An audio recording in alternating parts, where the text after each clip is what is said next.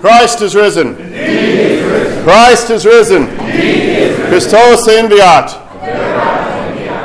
In the name of the Father, and of the Son, and of the Holy Spirit. Amen.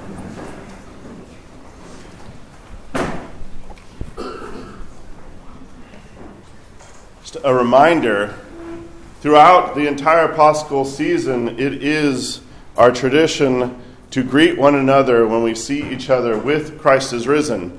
There's probably a graph somewhere out there that charts the sudden increase of pronouncements of Christ is risen, and then about the second, third week of Pascha, it has a drastic drop. So let's skew the numbers. Let's put it back up there. When we greet each other in church, outside of church, let the joy of the feast continue. We stand this Sunday in the middle of the feast of the mid feast. We heard it just a few moments ago in the Troparia. In the middle of the feast, O Savior, fill my thirsting soul with the waters of godliness. As thou didst cry to all, If anyone thirst, let him come to me and drink. O Christ God, fountain of life, glory to thee. The church has always used basic mundane things to bring God to the faithful water, oil, bread, wine, all of these basic elements, basic things that we're used to throughout our life. We cleanse ourselves. We eat. We drink. But in the light of Christ, all of these things are taken up by the Holy Spirit and transfigured. Throughout this past week, and as we move forward, the focus of the church has been on water. With the paralytic who wants to be put into the water, to the mid feast and its themes of waters of godliness, to today, this Sunday of the Samaritan woman, whom our Lord meets at the well of Jacob. All of this water reminding us, echoing of the waters of creation, the waters that were spread apart for the children of Israel to flee Egypt. All of this, of course, echoing in our own baptisms, the water in which we were plunged into and brought up into newness of life. All of this transformed with the presence of the Holy Spirit. And throughout this time, we are already looking. This is the mid feast between Pascha and Pentecost. That what our Lord has done in his descent, his death, burial, descent into Hades, the harrowing of Hades, and then his being risen from the dead and we look just two weeks, week and a half away from his ascension into the heavens, and then we look just on the horizon, Pentecost is coming. The church knows, as I was talking about that trend of Christ is risen, it knows there's a downward trend. And of course, it is at this time the church reinfuses us looking to take the mundane as we have definitely settled back into all of our routines that Lent and Holy Week threw off. We're definitely firmly back in those routines. At least I am. I don't know about you. This morning, the church brings us to Jacob's well, to the blessed encounter of our Lord with a Samaritan woman, whom the church knows as Fotini or as Svetlana. This encounter has so many subtle shades of meaning.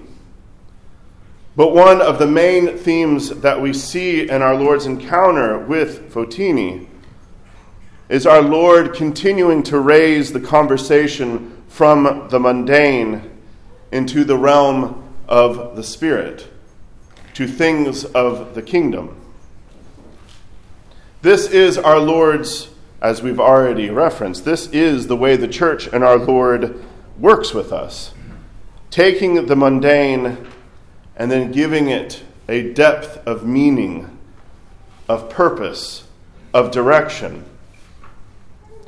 But there is especially something that we need to note, not just in our Lord's approach to this woman, but our woman's response to our Lord.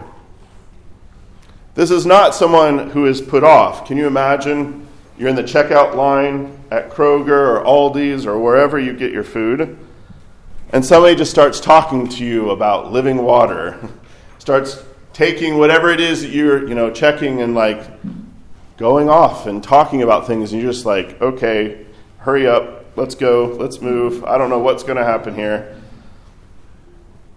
The Samaritan woman's response to our Lord is that she keeps digging in. She's keeping the questions flowing. She doesn't do the cold shower, sh- shoulder. She doesn't just walk away. She's connecting the dots. She engages. Remember, all of this happens. What time does this happen? The sixth hour. What time is the sixth hour? Do, do, does anyone say it's the sixth hour? Noon. what else happens at the sixth hour in Scripture? What else happens at the sixth hour? The crucifixion of our Lord happens at the sixth hour. There is the mundane. What happens in sixth hour? You go outside at noon. What's going? What are you going to want to find very quickly? Especially now, shade, right? Because the sun is at its zenith. It is radiating heat down. This is why they're at the well. This is why the disciples are going in to the city to get lunch. There's also the depth. that This is the hour of our Lord's crucifixion. This is also in the tradition of the church the sixth hour, we sing of this or read of this in the Psalms. What, what is that, the noonday? What happens around the noonday as well? Acedia.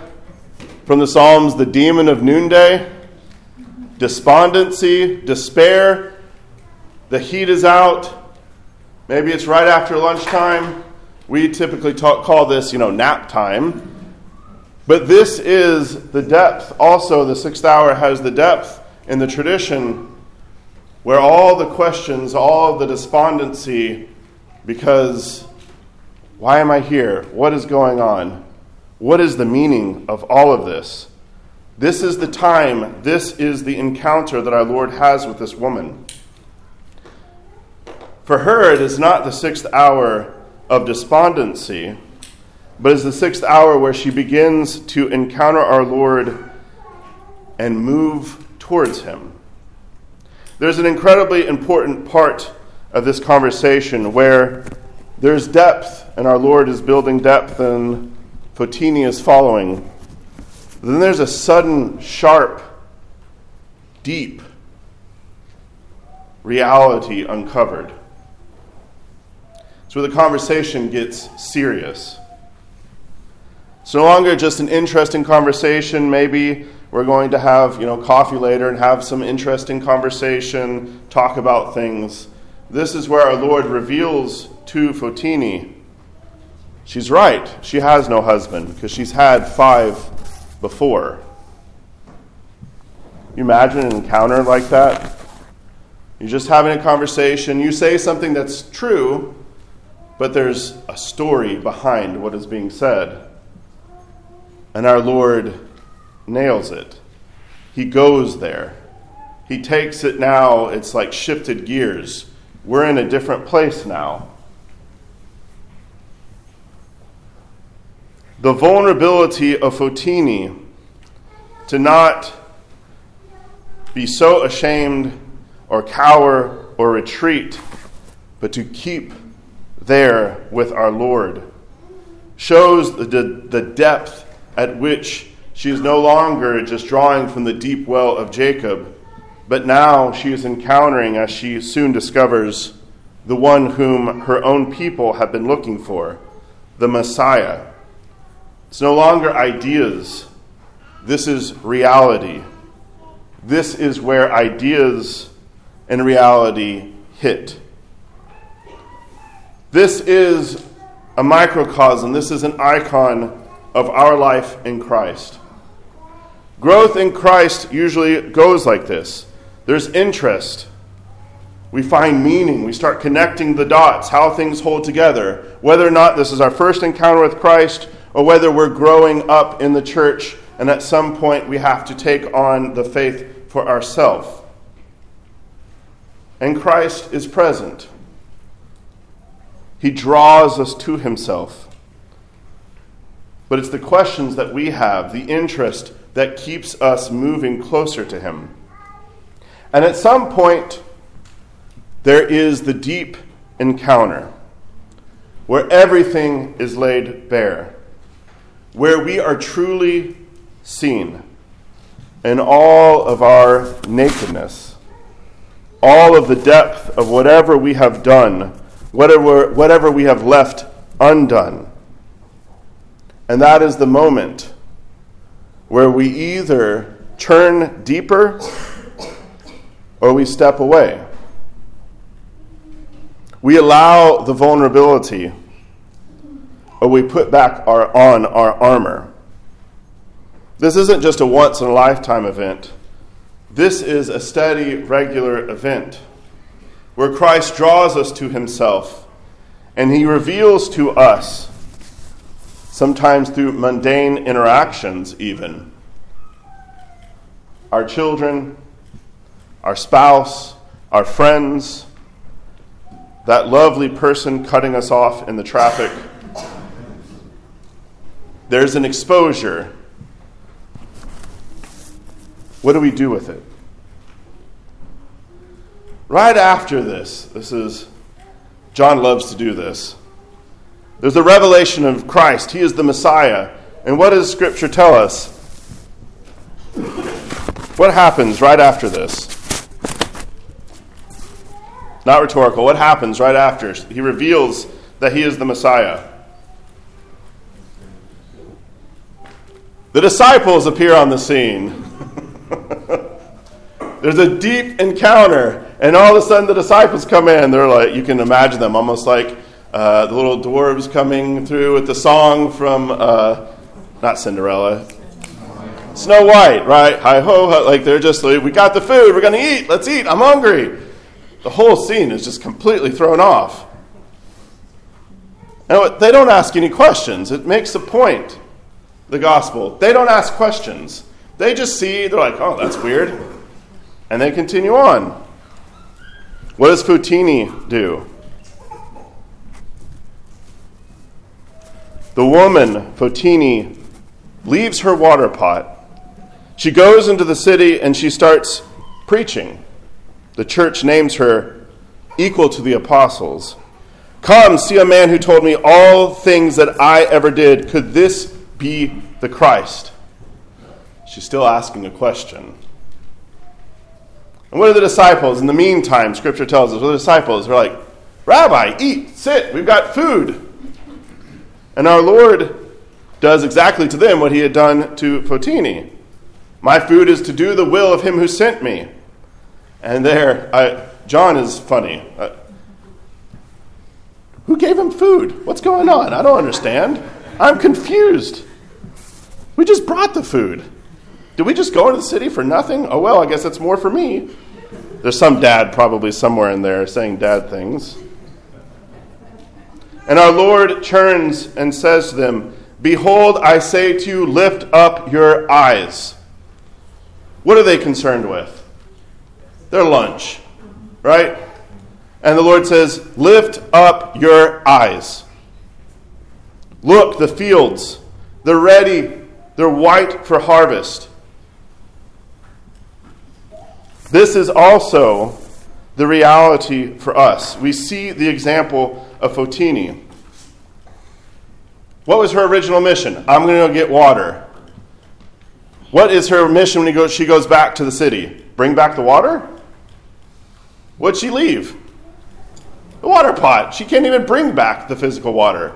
But she comes back with the water, the true water that she has encountered she comes back into the city and she, notice, what is her message? It's not, you know, this is the Lord, this is, I met a man who showed me everything about myself. Could this be the Christ? This is exactly the encounter that feeds, that brings others to Christ. Your encounter with Christ, when you are like Fotini and you allow him into the depths, to break open past the armor into that place, that darkness, that brokenness, whatever has happened in the past, shown you everything that you've done. That is then the beginning not only of your own salvation, of drawing upon the waters that will heal, it is also the salvation and the beginning of salvation of those around you. Because she does to the people of the city of Samaria what our Lord did. She asks questions, she begins the approach. She is not a great theologian. She's not a priest. She is not someone incredibly well versed.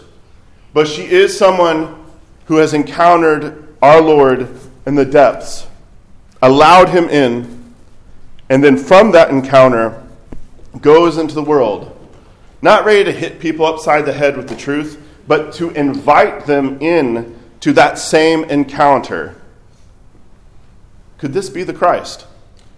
Could be this one that I have encountered that has healed me, that has brought up the depths and exposed everything to the light? Could this be the one that could do this for you? The fields are white for harvest. We live in a time, there is something going on in the water, as it were, a lot of folks who ask a lot of questions, who are looking, who are searching. They need answers, but more than answers, they need to encounter those who have actually encountered our Lord and are ready to invite them into that same relationship with Jesus. Don't hear me wrong. They need to hear the specific teachings of the church. But if it's not modeled on the encounter of Fotini, you're just going to give them a whole lot of information or your opinions and not our Lord. Will we be like Fotini and leave our water pot behind because we have encountered the waters of godliness? Or will we be just focused on our lunch? We've got bread. We're okay. The Samaritans, as we see at the end of this beautiful encounter between Fotini and our Lord, the Samaritans are converted not because of the apostles, but because of Fotini, equal to the apostles. For as we hear at the end of this gospel, the Samaritans who've come out and spent time with our Lord, they say, Now we believe not because of what you said, though it's completely important. You have to say something. You have to actually ask the question to those that you encounter and present to them what you have encountered. But for the Samaritans, it is we ourselves have heard him, and we know, because we have encountered him, that this is indeed the Christ the Savior of the entire world. Christ is risen. Indeed. Christ is risen. Indeed. Christ is risen. Indeed.